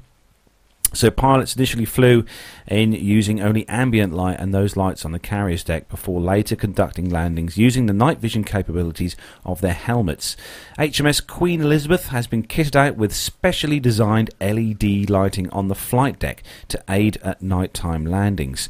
Royal Navy Commander Nathan Gray, the Royal Air Force Squadron Leader Andy Edgell were the first pilots to make history by landing their aircraft on the flight deck of the carrier on September the 25th this year. HMS Queen Elizabeth left her home port in Portsmouth in August, crossing the Atlantic to conduct the flight trials as well as uh, training with the US Navy. And there's some pretty awesome. I mean, them pictures are uh, quite good. I think uh, um, there's a few of the photographers who watch the show, Dan, and obviously Mr. Warner will uh, appreciate these uh, photos if you're watching on the YouTube stream of these. But it's good news. At least we now finally do have Yeah. aircraft on our aircraft carrier. Very, very exciting. Yes, absolutely. Well, uh, yeah, the very fact that we have an aircraft carrier because they Yeah, retired them really, like know. before they were ready um, is is uh, frankly great news. It's a bit, it's a bit like the ha- the uh, Sea Harrier and that that uh, we retired all those years ago because you know we, we thought they were naff and that, that they were useless and we didn't want them anymore. And Yeah. the Spanish uh, the Spanish Navy have been using them without And without they're- and they're fault loving uh, them. Yeah, for, for, absolutely. for all these years. I know. It, uh, what do you think of these pictures, Nev? Pretty pretty good, Awesome. aren't Really nice. Fantastic, aren't they? Very, very nice indeed. No, it's good to see they're doing well. There's something rather nice about nighttime photos that have been just lit perfectly, isn't there? You know, I mean, really, they're very dark photographs, but they just oh, Just that jet wash Yeah. coming down the uh, from the thrust from the engines there on that yeah, uh, picture's absolutely. really good. Love it. Yeah. Uh, next story, and uh, it's a it's a really serious story because obviously there are there's you know some, some quite nasty things going on in the world at the moment Yeah. over in Indonesia. But Indeed, um, yes. So uh, this is on the Royal Air Force uh, website. It's in the RAF news section, and it says UK aid arrives. Vital relief lands in Indonesia. So, an aircraft carrier has successfully delivered 17.5 tons of UK aid supplies for those affected by the devastating earthquake and tsunami that struck Indonesia. Uh, the A400M Atlas touched down at the International Relief Centre, and which is the humanitarian operational hub for the affected region at 1302 local time.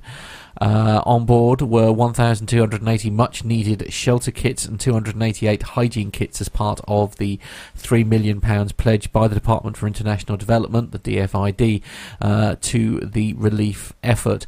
The aircraft was also carrying three tons of Indonesian supplies, uh, in addition to the 17.5 tons of UK aid. A DFID aid flight also departed uh, for the same region in Indonesia from the UK last night, carrying vital supplies to support the earthquake and tsunami efforts. Uh, the UK aid package includes much needed air cargo handling equipment. This includes a forklift truck and conveyor belt that will rapidly increase the rate that humanitarian aid can be transferred off flights and distributed to affected communities. Other uh, equipment include uh, transport trucks and a lighting tower generator. This will speed up the delivery of aid to those that need it most by facilitating a greater turnaround of aid carrying flights uh, to said airport. The UK has responded to information from the Indonesian uh, government about the needs of the residents. There is a DFID team of humanitarian experts in Indonesia coordinating the response. In ad- the response, sorry. In addition, the UK government has also announced it will match pound for pound the first two million pounds raised by generous British public by the generous British public to the Indonesia tsunami appeal launched yesterday by the Disasters Emergency Committee. I mean, it's just, I mean, it's an awful story, isn't Yeah, it? it is, yeah. And so, I mean, we've all seen the pictures uh, in in the news uh, about. Um, you know the the incident. It's just it's uh, it, well. I mean, tsunamis are just brutal, aren't they? There's no two ways about it. But To it's, put it all into perspective when you know you you see those pictures on television, and then you know we're we're reading stories and, and we experience things about uh, you know the the caviar being a bit late Yes. on, on the club BA, yeah. service. You know it it really does put everything in, into perspective, Yeah, doesn't it? absolutely. Poor people have been through uh, so much, absolutely terrible. People Yeah. need to chill out a bit more, I think, don't they? When you read sort of stuff like this, But it's good that it's good that you know we, we do have the ability here in, in the UK with the Royal Air Force, you know, and, and obviously having the the Airbus the A400M Atlas, which we've Yeah. all seen at the air shows, and Yeah, it does prove itself to be an incredibly great transport aircraft Yeah. um, to to go into areas like this and bring aid to you know to these people who really really need this aid, you know, in, you know, quick and a lot of it. So it's it's good to see the aircraft being used yeah, used absolutely. well by the Royal yeah, Air Force. used for Yeah. a good for a good For a good purpose. cause, yeah, yeah. absolutely. Yeah. So Nev, next one. Yeah, it's on flightglobal.com and it says that the British MOD is in talks with Boeing to acquire the E7 Wedgetail airborne early warning and control system. The MOD said after a market analysis and discussions with providers of other systems, it had concluded that the E7 Wedgetail was the most cost effective aircraft available and potentially could be used in collaboration with Australia, an ally and member of the Five Eyes Intelligence Sharing Treaty. The Wedgetail is the standout performer in our pursuit of a new battle space surveillance aircraft and has already provided uh, proved itself in uh, Iraq and Syria with the Australian uh, Air Force. Uh, said Defence Secretary Gavin Williamson. Our future with Australia will already see us operate the same maritime patrol aircraft, world class Type 26 warships, and supersonic F 35 jets. Wedgetail may join that formidable armoury and help us work together to take on the global threats that we both face. If selected, the aircraft would replace the Boeing E 3D Sentry, which entered service with the Royal Air Force in 1992. It was not disclosed how many aircraft the MOD intends on purchasing or at what price, though reportedly four to six aircraft are being considered at a total price of more than $1 billion. The MOD cautions that it has set up further discussions with Boeing and won't come to decision after a formal approval process that would examine the RAF requirements and the aircraft's price. Purchasing the E7 Wedgetail from Boeing without open bidding might invite protests from competitors as well as from Parliament. UK's cross party Parliamentary Defence Committee in July made public its concerns about the MOD's rumoured intent on offering a contract for the E7 Wedgetail without an open competition, noting that alternative aircraft platforms exist and should be considered. A likely alternative candidate could be Saab's Global Eye, which is based on the Bombardier Global 6000 business jet and is being developed for launch customer, the United Arab Emirates. The MOD says that it favours the E7 Wedgetail because it is a proven and reliable aircraft. The ministry point out that it's been in service with the RAAF for some time, which could reduce the risk normally associated with acquiring a complex new aircraft. The MOD says it's also negotiating with Boeing to sweeten the deal by possibly carving out modifications and life support work for UK companies. The E7 Wedgetail is based on the Boeing 737 commercial airliner family. And is modified to carry on its back a tail-like uh, active electronically scanned radar made by Northrop Grumman that can surveil aircraft and ships across 4 million square kilometres over a 10 hour period. Boeing has delivered six of these aircraft to Australia, four to South Korea, and four to Turkey. No branch of the US military operates these aircraft, and there are not outstanding orders for the platform from any country. It looks a very unusual aircraft. Yeah, I, was- I was just going to say, Dev. Actually, it, it is a funny looking aircraft, isn't it? I mean, it looks absolutely fine until they put that weird thing on the top, The uh, wedge, the yeah. wedge. I mean, which is what makes it said aircraft, and I'm sure it's a very useful. I mean, they wouldn't make it like that if it wasn't, you know, a way to do it. I mean, Yeah. it must be must be very different to fly something like that because it must have a massive impact on the way that it handles. Yeah, these uh, these aircraft, they like I said, Nev said they're based they're based on the 737-700 ER Yeah. version of the uh, 737. Uh, they have a crew of around about ten persons on board. These Mm. uh, powered by two uh, CFM International CFM 56 7B turbofans. Uh, cruise around 530 miles per hour, and uh, yeah, the um, I've seen these up close and personal. Didn't get to go on board, obviously for for obvious reasons. Didn't get, didn't get a chance to go on board and take photos, but uh, it'd be nice to see uh, the UK actually get some of these and uh, obviously get uh, some. You know some some search and rescue stuff, kind of like this, which is what they use it for as well. Um, back on on task again Mm, with the Royal Air Force. Absolutely, yeah. Yeah. So that is where we bring the military segment to a close. So uh, what have we got coming up next, Nev?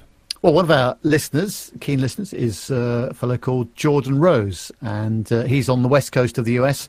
So trying to catch up with him for interviews and so on has always been a bit tricky in terms of the, time differences and also my availability as well. However, this week we finally got together for a bit of a chat uh, over Skype, and uh, Jordan was telling me all about his uh, recent travelling to Europe and uh, the airlines that he flew in.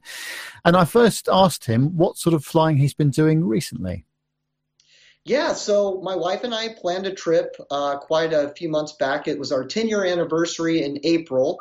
And to celebrate our anniversary, we planned a trip to go to uh, Amsterdam originally. And so we booked using our miles on KLM and uh, business class on their new 787 uh, Dreamliner. And uh, after uh, about a month after we booked that, my wife was talking to me about, well, we're there for 10 days why don't we go somewhere else and see something else? And at first we were going to do Ireland, and uh, we then decided on London, which, funny enough, I have flown through London Heathrow a million times, but never been out of the airport. I've only transferred, obviously. So I thought, well, you know, that's that's a great idea. I'll finally leave the airport, I guess. So we uh, used my British Airways uh, Avios miles, and I booked uh, Club Europe, and we uh, planned a trip to start in London for about five days and finish our trip in Amsterdam.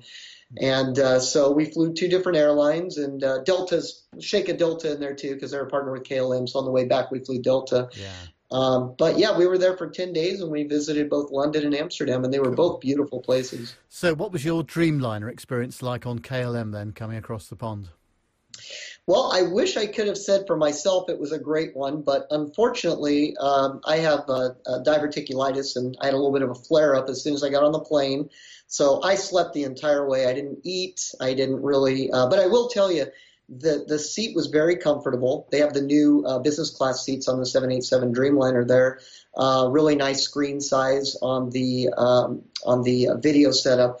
But I'll tell you, the bedding and the seat were very comfortable. Um, rarely do I sleep through a whole flight, uh, especially when I'm not feeling well. Uh, but on this particular flight, I pretty much slept the entire time, uh, which was nice. Uh, so I will say the seat was nice. The service in the beginning, uh, what I did experience of it, uh, was very friendly. And it's funny because I had read reviews on KLM and they said that uh, uh, usually the staff on KLM is um, they don't treat business class as different as they do economy. They treat everybody the same. Uh, which, in a way, I kind of applaud that actually, and I didn't really experience that. I didn't. I didn't really. Uh, maybe I didn't notice, but uh, they went out of their way to take care of us, and uh, we're always asking if we needed anything. So, uh, all in all, it was a great experience. Yeah, that's good. Now, this is the question I always ask everybody that goes on the Dreamliner on a long haul sector like that. Did you find that when you arrived in London uh, that you were slightly less fatigued because of the reduced cabin altitude? Well, yeah, I think I think maybe my opinion uh, might be scratched on that one because I slept the entire way. But I did ask my wife about that because we talked about this the last time when I took the British Airways 787. Uh, so I asked her; she didn't sleep as much as I did, and she definitely could feel uh, the difference, not only in um, uh, the sleep but also her skin. I was asking about that, and you know, being dry or anything like that, and uh, she can definitely tell a difference between that and, and uh, for example, the 767 we flew back on the way home. Yeah, interesting. I think putting more humidity into the cabin definitely makes a difference, doesn't it? No question about it. Oh, for sure. No, it, it was nice, and there was no no turbulence that I can remember. I asked her; she was awake a little bit longer. Uh, she said it was probably one of the smoothest overseas flights she's taken as well. So we got very lucky, very fortunate. Yeah, nice. And then uh, you spent some time in London, which was great. And then you went to uh, at, sorry, no, which what did you do? Um, you flew to Amsterdam first, didn't you? And, we flew to Amsterdam first, yeah. And then you went to London after that. Was that on a, a British Airways service? Uh, yeah, we did British Airways. Uh, we did the A321 um, in Club Europe and uh, we were in uh, row one, I believe, on that one. And we, as soon as we landed in Amsterdam, we caught that flight uh, to London. So we actually spent the first five days in London, last five days in Amsterdam. Um, so yeah, we got on the plane, and about uh, from the gate once they closed it, and we uh, we were rolled back. It was about a 45 minute wait to take off because we went to, as you mentioned, I think in two podcasts ago, oh my goodness, the experience of going to that runway is, and we were going a pretty good click too. It took about 45 minutes. It was insane. Yeah, the, the uh, runway, which is uh, a long way off, uh, does take a long time to get to. But quite often, uh, it depends when you're flying. But if you're flying in late in the evening, they take you off of 2-4, which is quite close to the, uh, the, the main gates and terminals. But uh, yeah, if you're on the remote runway, as I call it, it's a heck of a trip, isn't it? Oh, it was. It was. It was insane. I thought maybe we'd have to re- refuel the plane before we took off. well, it's quite a short flight anyway. Did you any holding uh, coming into Heathrow, or did you just come straight in? Uh, not on that flight. Uh, we went straight in. We got lucky. But on the return flight to um, uh, on, when we were done with Amsterdam, we had to go through London again. We had a little bit of a wait. Yeah. Yeah, yeah, that, that, does happen from time to time, doesn't it? So, uh, and oh, yeah. uh, all all good with British Airways. I was hoping you might go on with one of their older seven six sevens before they retire them at the end of this year. But uh, sounds. I like, did. Ah, you did. Oh, on on the way uh, back. Ah, excellent. Yeah, when we were done with London, we took the early morning flight, and I chose that on purpose because it was on their seven six seven. So uh, we did take the 767 back to Amsterdam uh, to enjoy our last five days in Amsterdam. So I did get to fly on that one. Yeah, they're looking a bit tired, aren't they? The interiors of those. Yeah, it was it was a bit sad. I, I will say it was uh, it was you know the seat was torn, um, scratch. I mean it, it, was it was pretty nasty looking. So I even used the uh, hot towel they gave me to clean my seat versus my face. So great. And then it was a seven six seven four hundred uh, back home, I guess. Uh, it was on Delta. Yeah, we took yeah. the seven six seven uh, from London Heathrow to Salt Lake City uh, and then Salt Lake City back to uh, Fresno, where where we live. So, but it was um, uh, that flight was actually I was kind of worried because I I've never flown on the Delta business class on the 767, and it looked from pictures pretty tired, um, you know, a lot older, and I thought, oh boy, this might be really uncomfortable. Uh, surprisingly enough, it was actually a very pleasant flight, and the bed was extremely comfortable. I was able to sleep with no issues, and I have a bad back. Um, I didn't wake up with any back pains, so surprisingly, you know, I was expecting the worst, and I received the best, really. So no, no real complaints. The only, um, I guess, the only hiccup we had in the flight was when we first took off out of London Heathrow. Within the first 15 minutes, we had some pretty major turbulence. Matter of fact, the uh, uh, pilot had to call the stewardess or flight attendants over the intercom and tell them to park everything and, and get buckled up. It was it was pretty bad. Yes, quite unusual actually. That does happen occasionally, but uh, not very often, I must say. So that was uh, good. And actually, a few people have said to me that the, the Delta 76 service, especially in business class, is, is a pretty reasonable product. It sounds like you found the same thing. It was. You know, the food was good. The service was phenomenal. I think uh, at one point I even told my wife, I said, man, it, it's like going to a restaurant where they almost overdo it a little bit, where, you know, they, they want to make sure that you're taken care of Um, I felt like the flight attendants on both sides, uh, my wife and I both had different flight attendants, but they were just on top of their game. Uh, and I, you know, when I'm on a flight, I pay attention to what they're doing with other passengers too. Um, and, and I thought, wow, this the service was phenomenal. Great stuff. So, what's, uh, what flights have you got uh, lined up next? Where are you planning to fly to next, Jordan? Well, in November, we're going to be flying to Las Vegas. My wife has never been there, um, and it's been probably over a decade since I've been there. So we're taking American Airlines. I have some miles with them, so we're going to be, you know, it's a, it's a short hop from Fresno to Vegas. It's about probably an hour, so nothing special there. As far as international lined up, um, it looks like maybe either in February or March. I think we're going to be doing uh, hopefully Morocco. Nice. Yeah, that's very good. And as far as Vegas is concerned, you, you've got to go there at least once in your life, haven't you, just to experience it? Oh, yeah. Oh, absolutely. My wife and I were not real gamblers, so we're just going for the for the show. So we're probably going to go see some Cirque du Soleil and you know different things like that. Although she is a very lucky one. I've told my wife she anything she touches turns to gold. So I'm kind of encouraging her. I'm like, just go to a table, put down a bet, see what happens. that would be great, wouldn't it? Yeah, and then you'd have to be able to uh, come come back and um, think about how you're going to spend all that all those dollars afterwards. Travel war, of course. Yeah, exactly. well, that's brilliant, Jordan. Thank you very much indeed for the chat today. Really appreciate it. Of course, thank you, Ned. Of course, travel more, Nev. Seriously, what was Vegas? oh yeah, definitely on, Vegas. you spend your money on, yeah. Yeah, absolutely. Yeah, come on. Oh no, good luck with that trip. Yeah, absolutely. Yeah. I, am a bit jealous. He's got a wife that can literally, you know, basically, tu- you know, like touch touches everything she touches turns to gold. Yeah, she needs to go and play. We need we need an update, Jordan. I'm sorry, we need an update on how that trip to Vegas goes. absolutely. Oh, excellent. Well done. What a Nev. lovely man. What a lovely man he is. Yes, very yeah. nice. And uh, you, yeah, he's done some great trips, and he's got some more coming up as well. So we'll fantastic. Oh, we'll, we'll check in with him hopefully in, in a few weeks' time. Then maybe yeah, months. It, yeah, brilliant. yeah, brilliant. yeah, yeah. I want to go back to Vegas again. No, yeah, but your oh, wife won't let you. I know. Every, everything, everything she, she, touches turns to to plants. Right, plants. okay. I know. I know. The first thing I'm going to get when I get home this morning is, oh, can we go to the garden centre? Right. Get some okay. plants. There's nothing wrong no. with that. No, there's nothing wrong with a bit of a garden centre. No, I make the money and she spends it.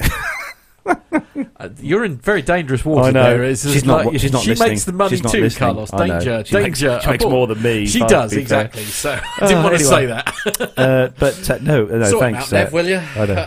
yes. no, well done, Nev. As always, sterling work. Sterling work. Thank you. So, uh, coming up next on the show, then we have had some audio feedback. I know, very exciting. Yeah. So we have had some audio feedback, and uh, this is from Evan Shu, and he has uh, done a little tiny little piece of audio feedback, but he done it whilst he was flying with a friend of his, and it, it's great because we've got a bit of a band mixture of ATC Yeah. uh, chat and Evan. Well, I'll so- tell you what. Shall we play it and then we'll have a chat about it after? Yeah, carry on. Yeah, here we go. Rocket traffic, Foxtrot Sierra, Foxtrot is overhead, uh, 4,900 tracking 034 for Bathurst, Bogger. And Bogger traffic, Sling 8746 is uh, 5 miles to the southwest on descent through 3,600 and we'll be joining downwind for runway 23. IFR traffic in the area, uh, let us know when you're uh, in the on uh, final approach. Uh, this is Delta Hotel Charlie, we're currently 8 miles straight in approach. Another one. Delta Hotel Charlie, roger. Oh, here we are. 5,000 feet, trucking along in a SR22 that we just got checked out in. G'day, Ben from Australia. My buddy Edgar.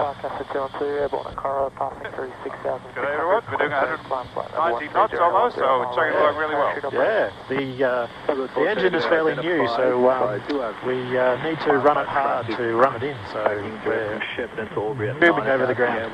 Anyway, uh, just thought I'd say good day.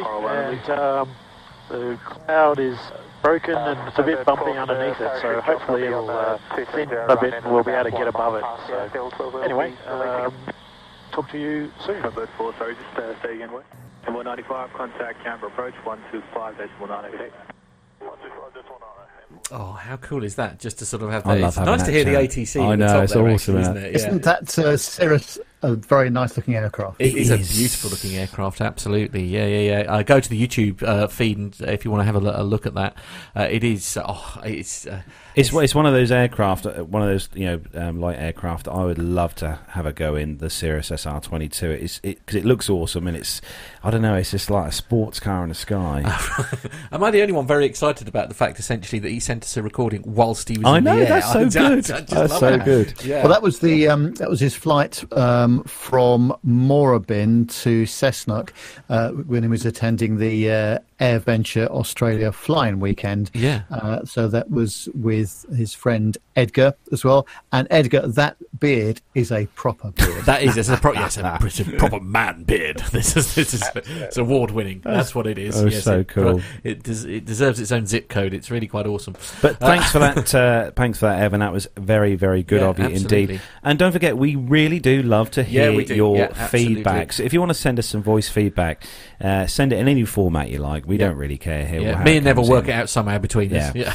um, but uh, yeah, send your voice feedback, and you can send it. Where can they send the voice? Uh, so it is, yes, absolutely. Several ways of doing it. You can send it via Facebook Messenger if that's how you like to do it. You can record it straight into there, ping it straight across to us. You can have three or four goes as long as you tell me which one's the, the okay one and I'll use it. Uh, yeah, or podcast at planetalkinguk.com. That's podcast at planetalkinguk.com. Um, yeah, that's pretty pretty much it, really. Uh, it's uh, Yeah. I'll, I'll do the social media links while I'm there, shall I? Yeah, so if you want to go to the website, if he's, he's busy flashing the t shirt he's not wearing. Oh, Uh, Absolutely, but uh, yeah. So uh, you can buy. uh, stand up here, like- oh, here we go. What's this say? keep calm and what? Oh, keep calm. I'm a pilot. Oh, here we go. Righty ho. Uh, yeah, www.planetalkinguk.com. On there, you can buy a t-shirt. It's www.planetalkinguk.com. Uh, there's also a form in there if you want to contact the show directly, and somebody, usually Nev, because he's very organised like that, will write back and say hi. Uh, it's uh, facebook.com forward slash Plane Talking UK. Our Twitter handle is at Plane Talking UK. Carlos has got an Instagram account as well, which is also Plane Talking UK. So basically, search social media for Plane Talking UK, and you'll pretty much find us. I think Dr. Steph is in the chat room. She's um, Wow, uh, must she's be doing, early there. She's doing some run somewhere. Oh, I think. I think she's running. Chica- uh, she's doing the Chicago Marathon. Oh, Chicago Wow. Marathon. Yeah. Oh well, g- oh, good luck, Doctor Steph. You don't need Yeah. it because you'll just do it in about three seconds. Yeah. So Just hour, fine. j- just over two hours before she starts, she's saying in the chat room. So good luck, Steph. good luck, I'm sure the whole community is cheering you on. Woohoo! Go, Steph. Uh, good, good temperature apparently as well. Oh, that's Raining, good. but not terrible. That's good. She's had some oatmeal, so Right. she's fully fueled. Well, everybody uh, is for- now complete with the information they need in their day. They know exactly what Dr. Steph is doing and what she's had for breakfast. Winning. Uh, So that is where we are gonna. Really? wrap We're gonna end it on the that note, show. are we? I know. Oh, okay. On that bombshell. well, it's better than it's better than ending the show on a potty. Really. well, there is that. Absolutely. Yes. Brace yourselves for an inappropriate show I title know. coming up later. Actually, before we finish, before we finish, Matt's got the the uh, the well, he's got the here we go behind us here. So Oh, we've, yeah. we've got some new photos here on the wall. Yeah, Obviously, you can probably see if you're watching the live YouTube feed. But don't forget, we do we do need some do more send them in. photos Yeah, to go on the wall behind me here. And there's some amazing photographers Yeah. out there. So if you want to send us some Yeah. pictures, we'll put them up on the wall. Uh, and uh, Just- who just- knows? You might even be able to persuade Nev to put one up behind him. Who knows? You never know. Yeah, I I could do that to, to accompany the Yeah. A380 that I've got Right. behind me. Okay. Yeah, It so- But if you, instead, uh, just could be drop, instead uh, of the BA thing, maybe. No, no. it's- Just drop the He's show not an impressed. Email with uh, go via the website to, Yeah. or podcast at planetalkinguk.com. Just send us an email and we'll sling you the uh, the address to send us the pictures to, and we can stick your pictures on the wall behind us, and Mm. Yep. you'll get a little name check on the show. Indeed, yeah. Carlos is going to get some Velcro strips so that I can have because the, the ones that came in the tube, yeah, the, I think were from Neil, weren't they? And they, Yeah, they keep Neil, yeah. they keep rolling up off the wall, which is every time I come in here, and they've rolled up and they're on the floor again. So yeah, we're going to try and stick them, find a better way of sticking them to the wall. Just One- before we go, though, we've got uh, a bit of a technical upgrade coming on. haven't we? Oh, we have. Yes, it's a good point. I can't Yes. believe I have having been working on it. Yes, so next week, hopefully, all being well. I know. I know we were having problems with the show last week. It's basically because the broadcast tower is reaching the end of its serviceable life. I think is the correct way to say it. And we have a rather fantastic broadcast tower that I'm just I- actually I'll just see if I can find the pictures for it. But Yeah. uh, yeah, my friend uh, Rob is in the process of, of basically constructing it. Com- com- uh, building is almost complete. Well, it is complete, uh, but I didn't want to risk trying to do it because I was working yesterday. I didn't want to risk not being able to put a show out because I didn't have enough time to put all the software on. So, uh, So while, while you're Yeah, while you're uh, doing that, Matt, yeah, I shall absolutely. quickly just um, grab the picture here uh, Yeah. on my phone for those of you watching in the world of YouTube. Yeah. This is this is what uh, this is. Here we go. For those of you, Here we go. This is what Matt was driving yesterday. Look at that. Look, look at that. eh? You need to I mean, out that- more. That's Yeah. a coach and a half, isn't it? I love, Hey, love the colour, me, Matt. Love the Excuse me, young man. As I say, my my very nice little Van Hool coach. Uh, Nev smiling at me now. And my lovely little Van Hool coach, I'll have you know, was um, very beautiful. Thank you. It didn't need. Oh, I can't. It's in the Actually, thing. that, isn't that coach in the colour of uh, Wizz Air? oh, it might be. Yeah, that's a good point. Yeah, they they should use it as their uh, their their their um their their team coaches or whatever. You know, the ones that take them to the airports and stuff. I'm sorry, my my computer is being very very slow, Slow. but uh, bear with me. Uh, open Probably doing a, an update, Oh, Windows probably, 10 or something. yeah, Yeah, mo- most likely. Uh, Uh, Tony S in the chat room said that's a Bobby Dazzler. Right, Yeah. Bobby Dazzler. Okay, I am nearly there. Sorry, I'm just trying to get it. To, I can't. Uh, So we will be back while Matt's trying to find out. We will be back uh, next Friday, back to normal show times next Friday. Is that okay Yeah. with you, Nev? Yeah, Yeah, it next is, Friday. yeah. We'll be back to uh, to normal programming next Friday, and uh, fingers crossed. Hopefully, I'm just waiting to hear back. Hopefully today from. Um, a possible guest that we've got joining us next Ooh, Friday. very good. Yes, Um, indeed. There we are. That's that's the outside uh, Yeah. of, of the new. It's a little. We've got a little Ooh, uh, a, a sort of high tech cube coming. It's got. It's boasting eight USB ports plus room for more if we need. So it's it's very sort of. Uh, Looks quite nice. It Matt. does I like absolutely. I've got one more. Then this this will excite the uh, the uh, the cable management people. Oh. Uh, wait, should- wait for this, guys and Yeah, girls. This is a real treat. And yeah, so YouTube- this is essentially what's going to be inside said beast. So here we go. Here we go. It's a oh, I can't get it to work. There we go. Hang on. Here it goes. wow, that is. Look at that. Isn't that nice? It's got two fans. Yeah, it's actually got three.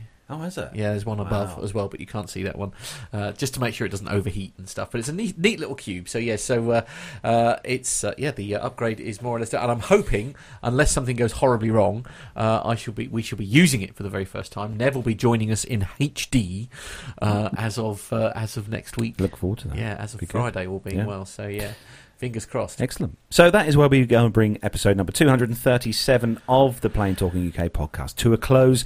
A huge thanks to everyone who's joined us in the YouTube chat room this morning. Loads of people in there, all the all the family members in there.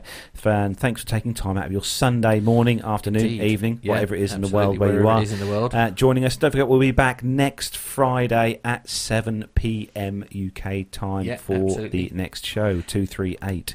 So, Nev, thanks for joining us. As always, Nev, Sterling. You are work. very welcome. Have a good week, guys, and uh, see you again on Friday. Yeah.